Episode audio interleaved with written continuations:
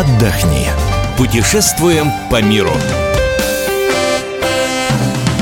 Мы приветствуем всех любителей путешествий. С вами Евгений Сазонов и Ольга Медведева. Остается неделя до Пасхи. Она совпадает в этот раз с майскими праздниками. И, наверное, самое интересное место, где можно встретить Пасху, куда можно съездить и на Пасху, и на майские праздники, это Иерусалим. Но для начала мы скажем, что, конечно, в это время, именно в эти праздники, там очень много народа. И, ну, если вы не боитесь вот этой вот а, толпы, вы представляете себе, что такое количество людей приезжает. а, В храме э, гроба Господня все со свечами, вот этот вот огонь, если ну, вас не пугает вот это, да, благодатный огонь, который сходит, да, если вот эта давка вас ну, не пугает, то, конечно, вы можете отправиться. Тем более, что давай сразу отметим, какие плюсы для российских туристов есть а, при поездке в Иерусалим. Ну, главный плюс, наверное, то, что не нужна виза, чтобы туда поехать, но этот плюс, он, к сожалению, слегка нивелируется другой проблемой, длинными очередями на паспортно-визовом контроле. Это правда, иногда приходится стоять несколько часов, Женя, вот я несколько раз была, и а, каждый раз это огромная толпа, длинные очереди. И крики, и крики, вас здесь не стояло. Но... Просто все тщательный досмотр, всем известно, насколько тщательно досматривают э, в том же Тель-Авивском э, аэропорту, и именно поэтому, конечно, там э, такие длинные очереди. Но давайте отметим, что помимо того, что нам не нужна виза, Израиль – это вообще красивая страна, и можно прилететь в Тель-Авив, откуда удобнее, собственно, и добираться до Иерусалима. Ну, вот вы решили ехать в Иерусалим, но в Иерусалиме нет аэропорта, поэтому вы должны прилететь сначала в Тель-Авив. Вот, Ольга, наверное, ты расскажешь, как добраться из Тель-Авива в Иерусалим, да, собственно. Да, мы знаем, что есть туристы, которые летят в Элат, а есть, которые в Тель-Авив. Вот из Тель-Авива удобнее всего добираться до Иерусалима. Но, ты знаешь, Женя, вот я посмотрела билеты на Пасху, и, конечно, прямые рейсы туда и обратно стоят на празднике дорого, порядка пятьдесят тысяч рублей. Это без пересадок. Если с одной пересадкой от двадцать тысяч триста рублей. Многие, конечно, берут вот этот вот вариант, но при этом э, теряют время э, в дороге из-за стыковок. Если вы прилетели в Тель-Авив, остановились именно там, то дешевле всего до самого Иерусалима добраться на автобусе. От центральной автобусной станции ходит автобус номер четыреста пять или четыреста восемьдесят от станции Арлозоров. Я должна сказать, что центральный автовокзал такой неприглядный, грязный, обшарпанный, но пугаться сразу не надо, там есть указатели, поэтому вы не заблудитесь.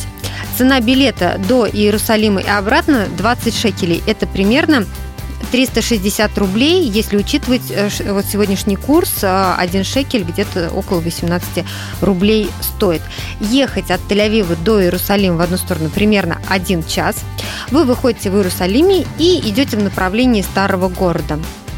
Все рядом, если вдруг не сориентируетесь, спросите у любого. Еще один плюс пребывания в Тель-Авиве – все говорят по-русски, поэтому никакого языкового барьера там не будет.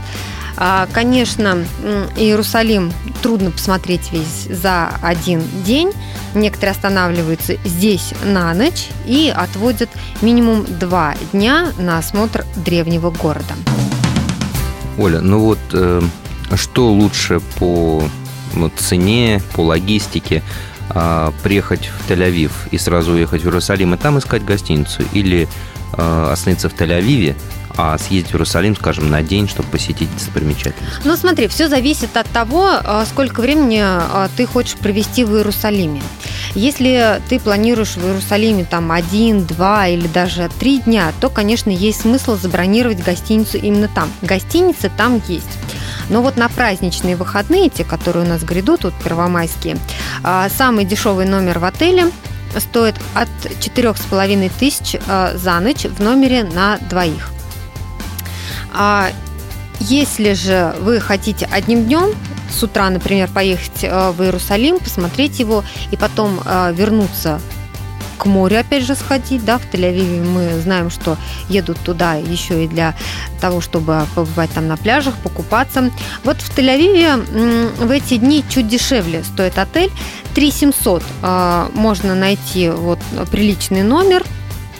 Ну и дальше ценник, конечно, растет. Поэтому все зависит от того, сколько времени вы хотите побыть в Иерусалиме.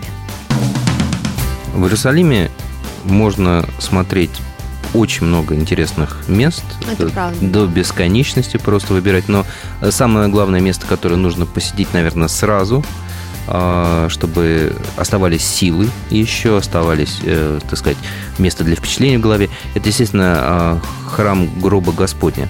Он... Ну, и это главное, что нужно посетить естественно, в Пасху, естественно. Потому что именно там, вот мы расскажем нашим слушателям, именно там сходит благодатный огонь. Да, туда пускают, там продают свечи, которые там можно, можно поджечь, когда благодатный огонь сойдет. Ты знаешь, какая есть традиция? Там продают свечи в связке тридцать три свечи по, по числу, числу лет, лет, да. Иисуса. Угу. Да, тридцать три свечи, их ни в коем случае из этой связки раздербанивать нельзя. И вот э, связка э, перемотана резинкой.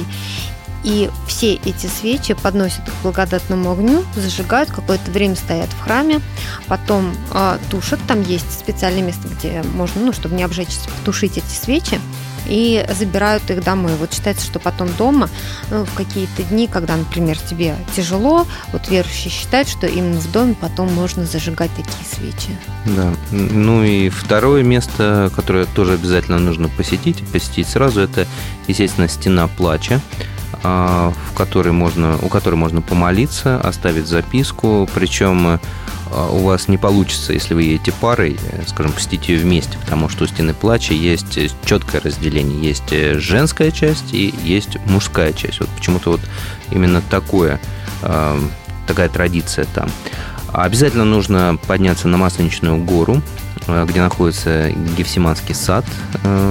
Естественно, вы знаете, что это за место. Место, где, как рассказывает Евангелие, Иисус Христос молился перед распятием. Там много старых олив, старых деревьев.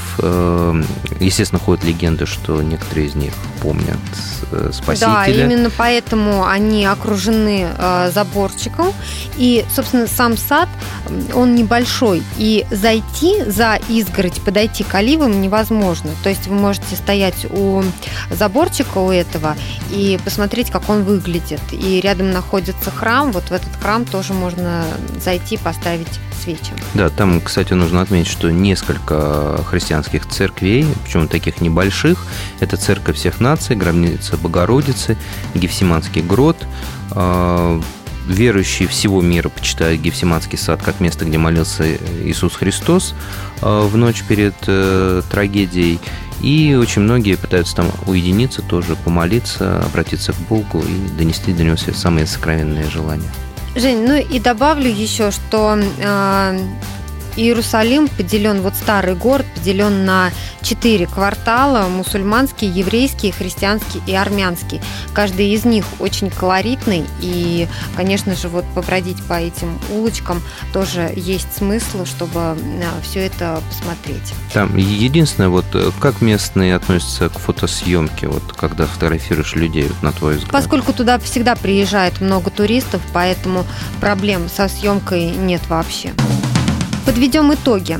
Если вы едете на выходные в Иерусалим, то вам нужно рассчитывать на то, что вы потратите с учетом перелета, проживания и нахождения в Израиле минимум пятьдесят тысяч рублей.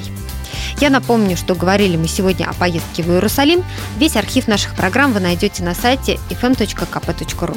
Ищите нас также в социальных сетях, в Фейсбуке, ВКонтакте, в Одноклассниках. Мы выбираем для вас лучшие туристические маршруты мира.